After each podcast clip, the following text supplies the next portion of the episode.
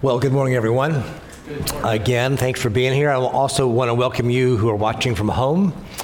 Glad you're able to do this. Hope you're feeling good if you've not been well, and hope God gives you grace to uh, participate with us through this way. Uh, well, also to everyone, happy Reformation Day. Today, October 31st, is probably better celebrated as that than other things. Um, it is in 1517, Martin Luther nailed the 95 Theses on the Castle Church in Wittenberg and launched unknowingly, he was launching the Reformation, which we have benefited from. So, please open your Bibles, if you will, to Matthew chapter 7. Uh, when when uh, Jace got the Ethiopian call, similar to the Macedonian call, but different. Uh, he, we started thinking about how he could take time to prepare 25 hours of lessons, and so I was assigned to speak a couple of times, for which I'm grateful and happy to do, and appreciate that, Jace. Uh, Matthew chapter 7. Uh, so, so Sinclair uh, Ferguson helps kind of sort out the, you know, the, the Sermon on the Mount we've been going through now for some time, some months. And, and there's a general progression through the Sermon on the Mount that's maybe helpful to think about. Uh, he says the chapter divisions that are Bible of the Bible that are not, of course, in the original manuscript, but they do tend to mark what elements Jesus is developing. So, generally speaking, we can say that chapter 5 emphasizes the coming of the kingdom of God and its implications, especially in relation to the law of God. So, chapter 5, you may remember, uh, talks about what the kingdom man and woman are like, how they live, the Beatitudes. Jesus explains the law and how it impacts us. So we see kingdom life there. We see the coming of the kingdom of God, what it, what it, how it affects our lives. Chapter 6 emphasizes the fatherhood of God and the freedom that knowledge of it gives us. So, so when when we understand God as our Father, He's always present, then, then we, we pray for Him in secret, we serve in secret, we fast in secret. We do it for Him because He's present, we're aware of that. We don't have to fear uh, not having food or clothing because God our Father cares for us. We put our treasures in heaven because the Father's with us. So that's chapter 6. Chapter 7, however, emphasizes the judgment of God and the impact this makes in the way we live. So, chapter 7, we're embarking on now, and I'll read the first six verses and try to speak from them. Jesus is, is drawing this sermon to a close, and he is calling us to respond and to apply these things. So, we'll read Matthew chapter 7, verses 1 through 6. This is God's word. Judge not that you be not judged. For with the judgment you pronounce, you will be judged. And with the measure you use, it will be measured to you. Why do you see the speck that is in your brother's eye, but do not notice the log that is in your own eye? Or how can you say to your brother, Let me take the speck out of your eye? When there is a log in your own eye? You hypocrite. First, take the log out of your own eye, then you will see clearly to take the speck out of your brother's eye. Do not give dogs what is holy, and do not throw your pearls before pigs, lest they trample them underfoot and turn and attack you. Well, heaven and earth will pass away, but God's word endures forever. Let's pray. Lord, we thank you that your word is living and active and sharper than any two edged sword. It divides the soul from the spirit, the bone from the marrow. Lord, it, it, it reveals our hearts to us. And Father, we know that judgment can be a two edged sword as well, and it can cut both ways. Father, help us to be changed by your unchanging word. Help us to be adjusted. Help us to be encouraged. Help us to be strengthened. And Lord, you know my limitations. So help these dear children, these dear friends of ours, to hear by your Holy Spirit what you intend for them to say. In Jesus' name, amen. Okay, so we need to think well about this. For some in the larger culture today, Matthew 7 1, judge not that you be not judged, is the, actually the one verse in the Bible they agree with. They're like, yes, exactly. Judge not. If you Christians would just do what Jesus said and stop judging everybody, we could get along. We might even like you a little bit if you would stop judging us. Let's just be happy, live and let live. Everything's okay, right? That's kind of what's out there. Actually, everything is okay except saying that everything isn't okay. We live in an age of antagonistic cultural plural, pluralism. What I mean by that, it is uh, we live in an age where if you don't celebrate everyone's personal choices, it is you who are evil. It is you who are excluded. It is you who are, uh, are, are, are set aside attacked even.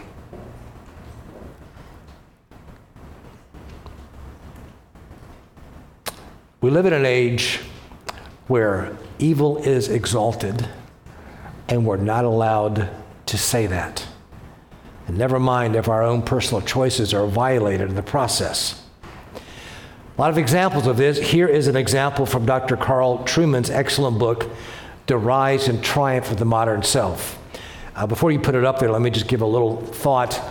He is, uh, in this book, he, he brilliantly uh, follows the development of, of prevalent thought over a number of centuries that have brought us to the day that we live in currently. So let's look at this quote together.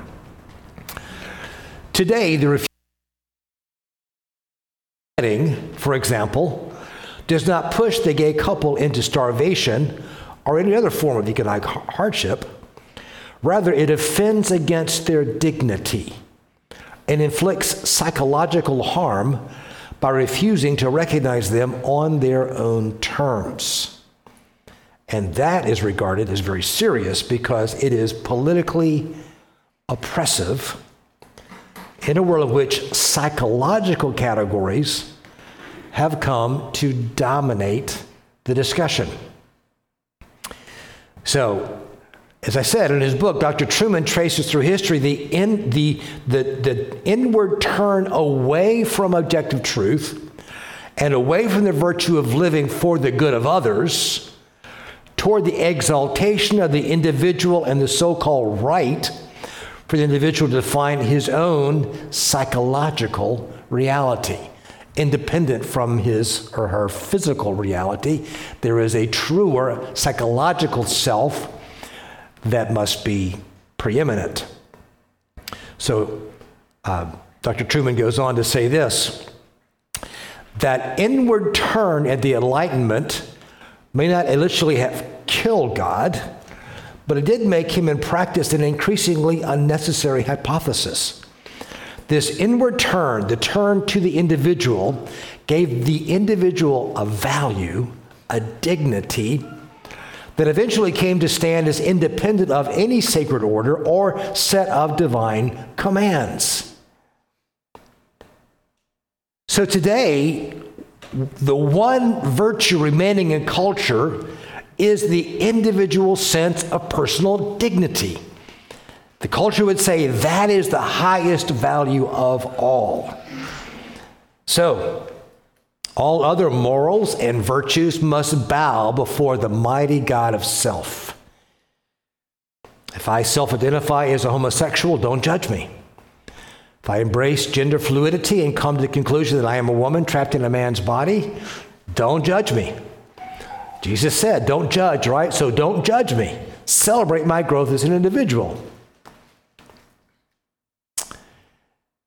That's not what Jesus meant by don't judge me. That's not what Jesus meant by judge not that you be not judged.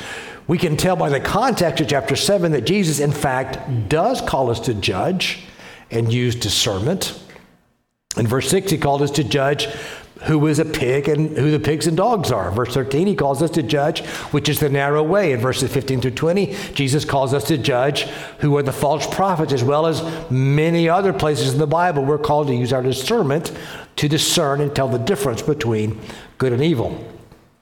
So we, we must judge and we must speak. However, if we have any hope of actually glorifying God by that speech and of being heard, we must radically embrace what Jesus does mean by judge not, that you be not judged. Jesus' goal is to redeem us from self righteousness so we can be Christ like witnesses to the world and effective ministers to our brothers and sisters. So, three points today self righteous judgment, hypocritical judgment, and transforming judgment. Number one, self righteous judgment. Let's look at verses 1 and 2 again. That they really s- set off this passage. Jesus says, Judge not that you be not judged, for with the judgment you pronounce, you will be judged. With the measure you use, it will be measured to you. So, in the notes of the Transline Bible, Michael McGill comments this here, in this context, judging is used in the sense of passing judgment on, criticizing, finding fault with. And we'll see that this word judging is used differently in other places. It is the act of putting others down to lift up ourselves. In relationships, it is that very valuable but hard won, battle scarred high moral ground. Right? We all know how it goes. Uh, I say, all right, all right, I shouldn't have used that tone, but, but you should not have started vacuuming while I was watching the game. That was insensitive. So, yeah, I, I wasn't great in my tone, but what you did was worse. So I'm up here on this high moral ground and I can judge you. Right? So, so, or, okay, I'm sorry I snapped, but after all I've done all day, watching the kids, washing your clothes, fixing your food, how could you be so insensitive to my needs? You are so selfish. Right? Okay, yeah, all right, I, I snapped, but compared to what you did by not being sensitive to my needs, I'm not so bad. Um, Bugs Bunny says, Of course you know. This means war. There are a million different battlegrounds in this war, and we all lie bleeding on them from time to time. When we are judging self righteously, we tend to obscure our sins by enlarging the sins of others. It's rather like uh, when you're planning a vacation at the beach or by a pool, rather than losing weight, you just go find someone who's bigger than you are to sit by. like, Compared to them, I'm not so bad. But there is such a thing as righteous judgment. And others do sin against us, and we need to say something to them. So, so how do we do it? How do we, how do we tell? Am I being self righteous? How do I tell if self righteousness is, is governing me? Well, let me give you some categories. I'm going to put up some, some ways that, some symptoms we seem to be really into symptoms these days. Let me give you some symptoms of self righteousness. One would be perhaps making secondary issues or secondary doctrines primary. So, so we have these core doctrines that bind us together, and we have secondary, tertiary, and other area doctrines that are important perhaps. But if I'm taking and this one thing is important to me and I'm exalting that over everything else, well, I'm being judgmental, right, self-righteously. How about being maliciously pleased when hearing something unpleasant about someone? Something happens to someone and we're like, yeah, they had it coming. Jesus doesn't want us to be that way even about our enemies. So if I kind of get that smirk on my face, yeah, he got what was coming. Kind of feels good. I've done that. That's self righteous. Here's another one expressing your opinion about people who have no direct dealings with you. So this is not making a comment about something happening politically or something that you don't agree with in the culture or those kinds of things. That's fine. No, this is attacking a person that you don't even know because of something he did or said and having all these opinions about what he or she should or shouldn't have done. Well, you know, you don't know what's going on in that person's life. That's self righteous. Expressing your opinion without all the knowledge and fact of the circumstances. That kind of reveals that I already know what I want to think about this. I'm going to put this in this category, and I don't really care what all the facts say. This is what I think about it. That could be self righteous. Maybe you are rarely ready to excuse others or show mercy. It's like you're quick, quick to pronounce judgment, quick to believe the worst. You're quick to give a little dig when you can.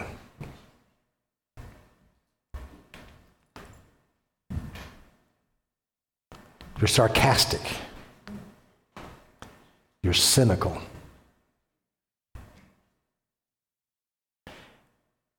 So, Jesus calls us to be discerning. And there's a gift of discernment. Jesus knew the hearts of all men. And so we're supposed to discern the age we're living in. But there's a big difference between being discerning and being cynical and sarcastic. Oh, the government, they just are doing this. Oh, they're doing, this is what they really mean. And there's this hard, harsh, cynical. Oh, they're just, that's self righteousness. Doesn't mean it's okay or that what they're doing is right. Doesn't mean that you're not grieved by it. But if you're being cynical and sarcastic, well, that's a tell. You've climbed up that moral hill, tried to find that moral high ground that you can look down on people who probably don't know Jesus. Maybe they do. If it's me, I do. If you're looking at me that way, I do. Another sign, rehearsing in your mind how to tell a person off. Yeah, you know, here's what I should have said. Or if I were able to tell that person, here's what I'd say to them. And you just have this little loop in your brain. You're more aware of others' weaknesses and sins than evidence of grace in their lives. So you tend to think about your husband, your wife, your children, your parents, those around you. Are you kind of more aware, yeah, I do wish she wasn't this way. I wish she wasn't that way. I wish she wouldn't do this. I wish she wouldn't do I wish they would do this. Or is there just a sense of gratitude for God's grace in their lives? Kind of by the same token, others are more aware of your criticism of them than your affirmation. They kind of brace themselves because they know you're probably going to bring it to them.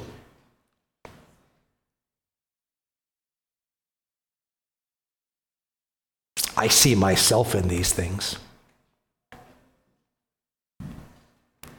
Here's how James talks about this in verses chapter 4 verses 11 and 12.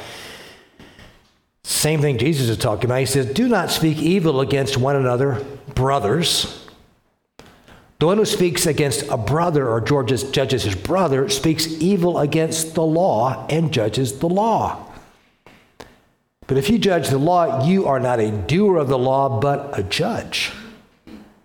There is only one lawgiver and judge who is able to save and to destroy.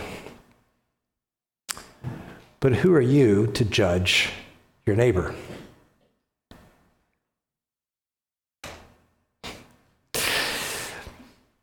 Here's why Jesus really hates self righteousness probably especially in us. When you are self righteous, you are putting yourself in the place of God. You're saying, No, I got this. I got it. I got it. I've got this. I'm going to take it, God, and I'm going to judge. David Powlison very helpfully comments on this passage from James. Here's how he says it because we judge others, criticize, nitpick, nag, attack, condemn, because we literally play God. This is heinous. The Bible says there is only one lawgiver and judge, the one who is able to save and to destroy. But who are you to judge your neighbor? Who are you when you judge? None other than a God wannabe. In this, we become like the devil himself. He's, he's the accuser of the brethren. No wonder you struggle in your marriage. No wonder you have so little grace to forgive. No wonder you turn off your unbelieving friends. No wonder you get so mad about the convulsions of the damned in the fallen world. It, in that you are not like your Father in heaven. He makes the rain, He makes the sun to shine on the just and the unjust, and the rain to fall on the just and the unjust. He so loved the world that He sent His only Son to die for the world. And when he judges, he, he takes no pleasure in it. But we do. We take pleasure in judging. Feels good.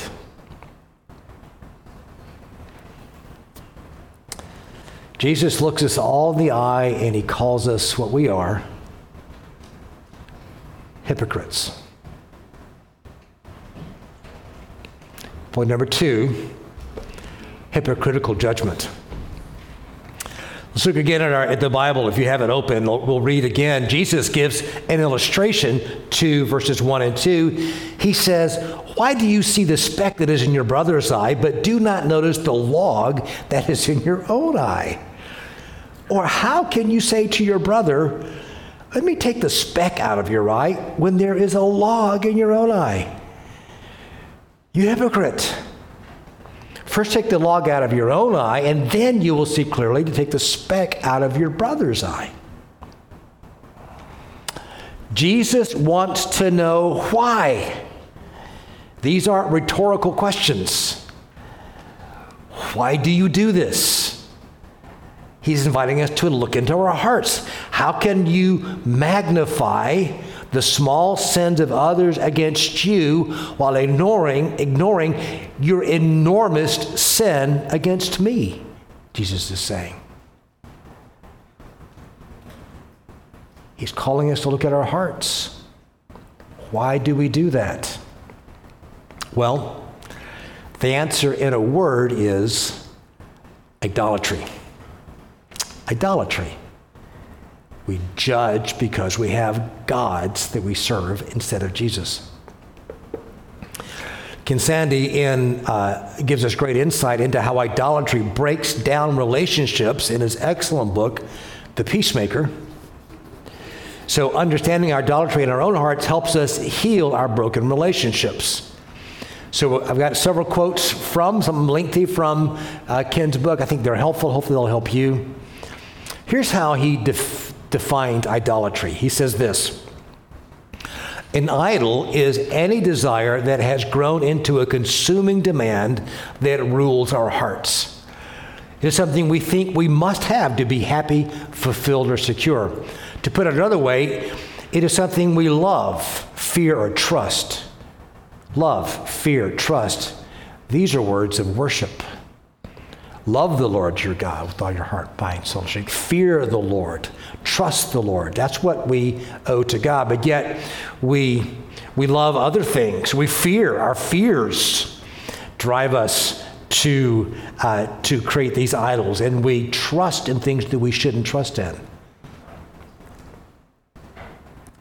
When we are self righteous, we are worshiping false gods, and we're ready to offer human sacrifice to them.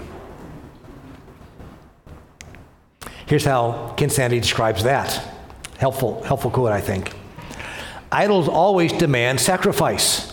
When someone fails to satisfy our demands and expectations, our idol demands that he should suffer.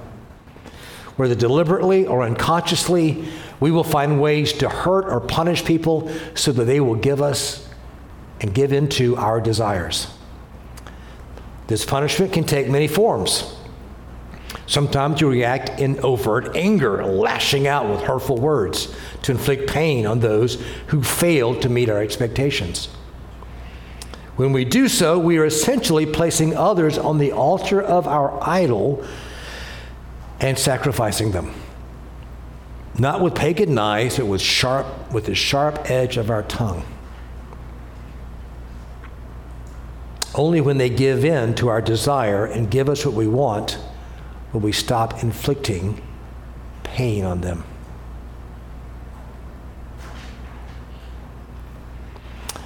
This sounds eerily familiar, doesn't it? It's kind of appropriate for Halloween. We've all heard terrible stories of actual torture and sacrifice of humans. Now we find we have our own sacrificial torture chamber. And sometimes we keep our victims there for years. But there is this boomerang effect. We have measured out judgment by our own standard only to see Jesus bringing us under his standard of judgment. It comes back on us. We, in, we intend to inflict pain on others, but Jesus says, no, no, no, not so easy. There's, there's a payback. Paul says this in 1 Corinthians 11, 31 and 32. He says, But if we judged ourselves truly, we would not be judged, but when we are judged by the Lord, we are disciplined so that we may not be condemned along with the world. Our self righteous judgment brings discipline from Jesus on our lives. So, how do we break the cycle? How do we get off of this merry-go-round, right? How do we judge ourselves in the context of relational sin and brokenness? So we're going to go back to, to Ken Sande again for helpful counsel. Very practical. He says, when you find yourself in conflict, work backwards through the progression of an idol to identify the desires that are controlling your heart. Ask yourself these questions how am I punishing others? How am I judging others? What am I demanding to have? What is the root desire of that demand? So let's leave this slide up here for, for a bit. So let's actually think about this apply it to our lives. That's the difference between uh, deceiving ourselves, right? We, those who hear the word don't practice to deceive themselves. There's between deceiving ourselves and being good Christians is we apply the word. So let's do it. Who are you, who are you punishing? Would you close your eyes and think about it for a minute? Who am I punishing? Who comes to mind? Think about it for a minute.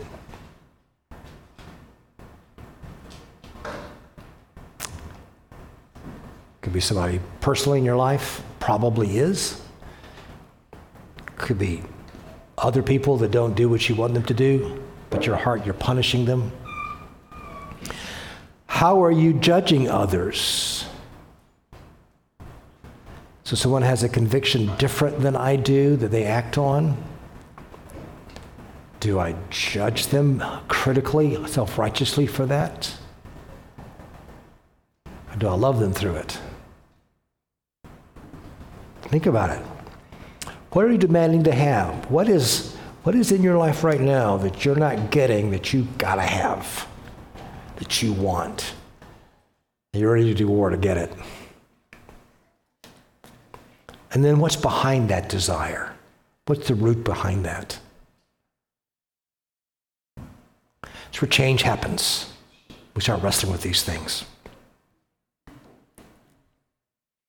Ultimately, all judgment is transformational. Whether we judge self righteously or righteously, someone is changed by that, someone's transformed by that. So look at number three, point number three transforming judgment. Transforming judgment.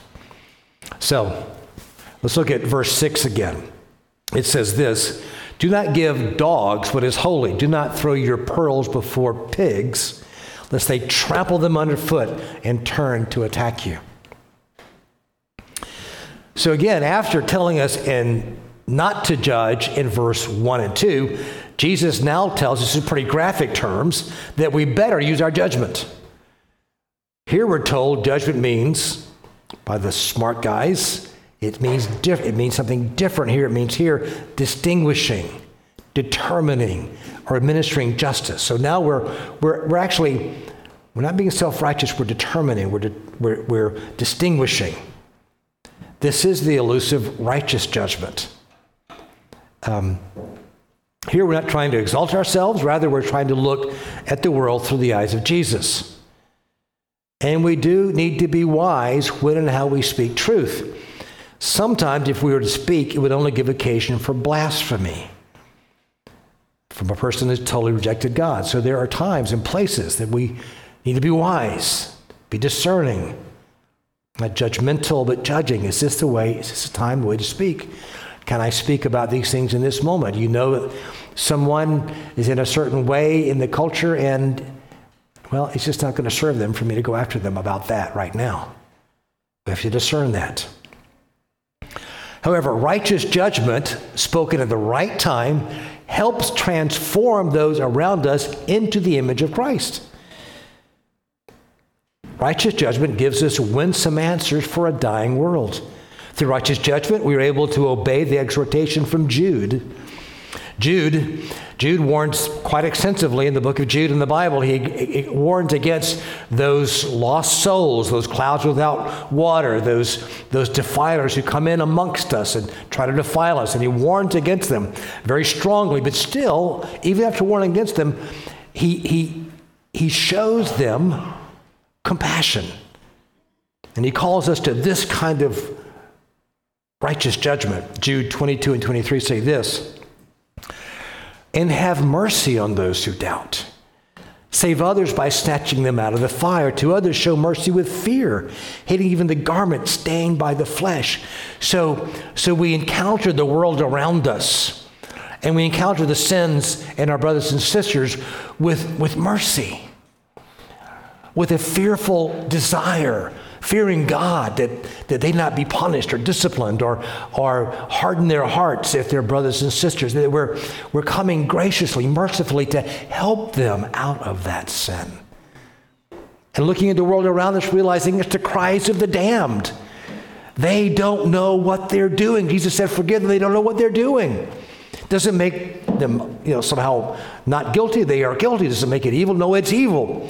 But out of the heart of Christ, there's this fearful mercy that, that motivates us, different from that hard self righteousness that's so easy to creep, creep in.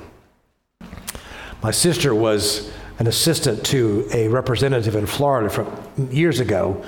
Uh, this person was conservative, mostly, and my sister would handle the calls and letters that would come in to the uh, to the office and uh, kind of across the spectrum, people liked or didn't like what she did.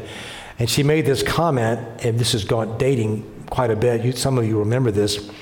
She said, "You know, the thing about it is, the Christians, in the time Christian Coalition was really," she said, "they're the meanest."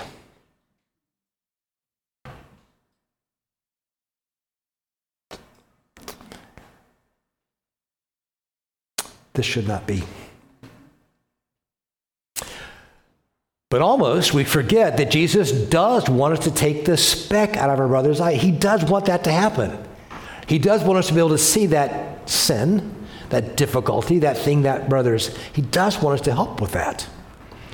Whom we judge self righteously, not only do we heap judgment on ourselves, so we're transformed by our self righteousness, we are transformed into something else, right? We also fail to be a source of grace to others, to our brother. And so that person is further defiled by his or her sin. So here's how, here's how it works with Karen and I when we get into conflict, which happens. I know it's shocking to you, but it does happen. We do occasionally get into conflicts. So we're in a conflict and I get offended, which happens, I have no grace to help her or to lead us out of it. I'm offended, I'm angry, I'm judging her. She didn't do what she's supposed to do. But when I can lay down the long knives and love her more than myself, the grace comes to move us towards reconciliation. And how do I lay down the long knives? By looking to Jesus, who was pierced through by my long knife. He died in my place. He took my sin. When that happened, just no sheer act of my will. This is not behavior modification. It's not learning how to, no, just say nicer words. Don't say those words, say these words. It's, it's good to know nice words to say, but that doesn't change my heart. No, it's when I look to the cross, see Jesus dying there for my sin. Wow. That changes me. It's not my willpower, it's the power of the resurrection in me. His grace enables me. So then we're both transformed more into the image of Christ. When we care for each other lovingly, we go from glory to glory. We grow up in every way into Him who is the head, into Christ. And so as a community as well, speaking the truth in love, we grow up into Him who is the head, that is Christ. And that's how the church is built up.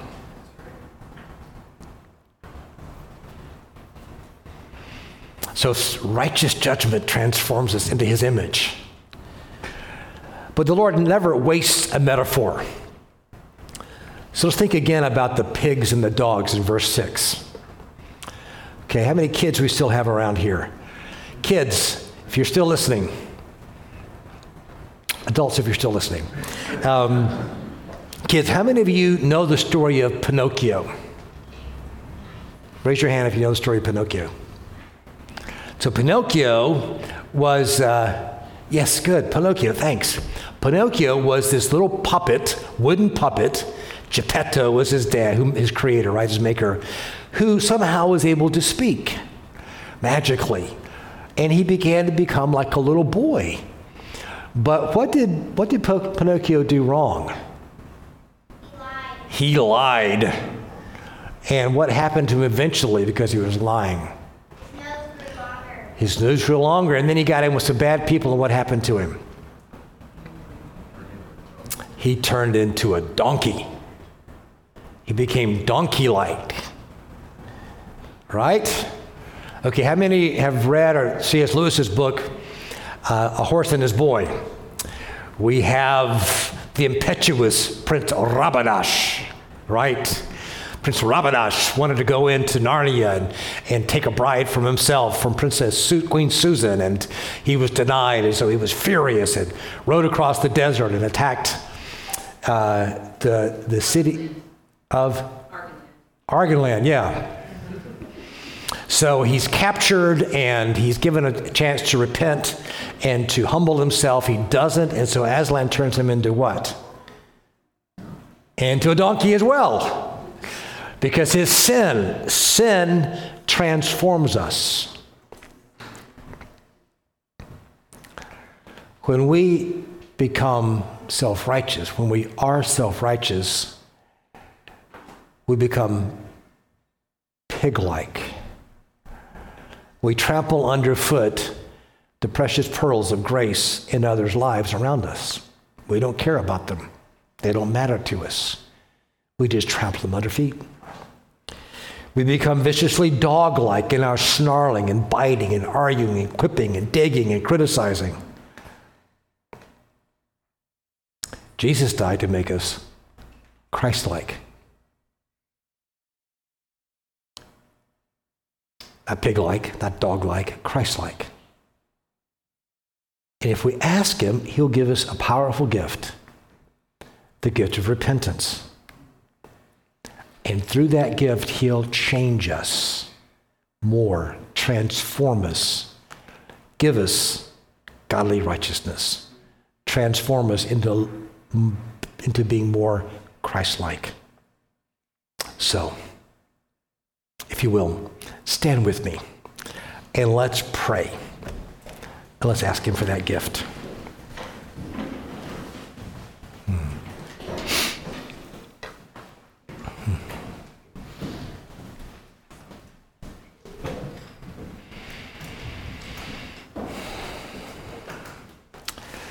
Lord, you you're looking us in the eye right now, Lord. Father, I know I I know, speaking for myself, Lord, I know I excuse my self righteousness. I, I just, I rationalize it away. I say, no, this is, you know, no. I, but Lord, you're not fooled.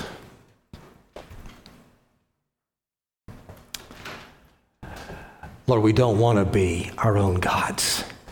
We don't want to worship the gods of self righteousness and all our other gods. We don't want to be that. We want you to be the one and only God in our life. So, Lord, we pray now that you would convict us of self righteousness where we need it, and that you would give us a gift of repentance. So let's just take a few minutes and let God search our hearts.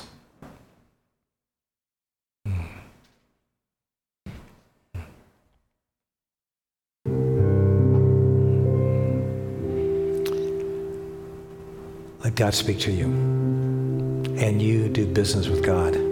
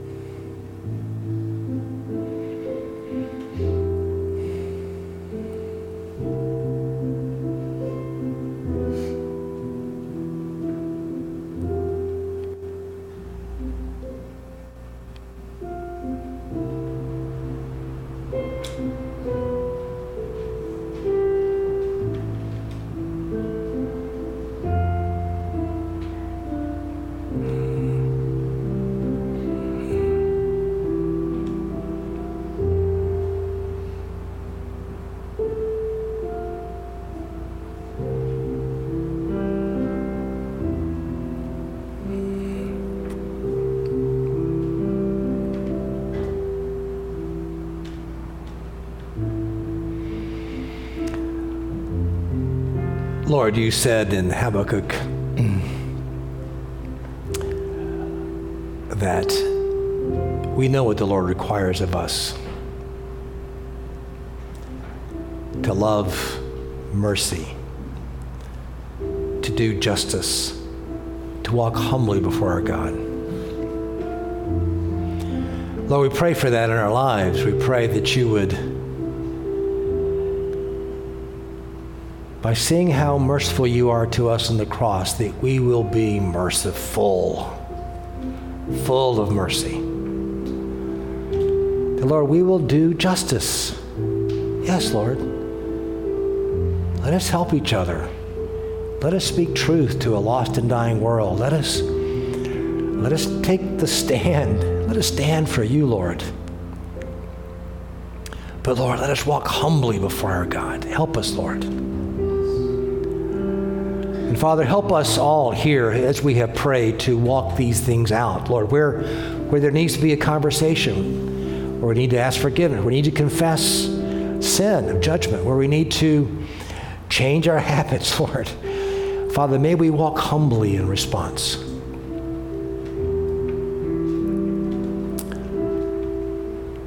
Lord, make us that city set on a hill. Make us that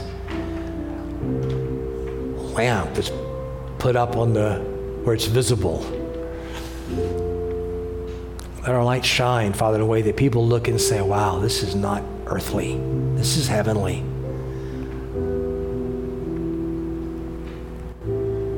In Jesus' name, amen. Okay, so we're going to sing a song in response to God's word. That's why we do that. That's why we sing after we preach, is to sing back to God in a sense. Then after that, we'll take the Lord's Supper together. If you haven't gotten your elements,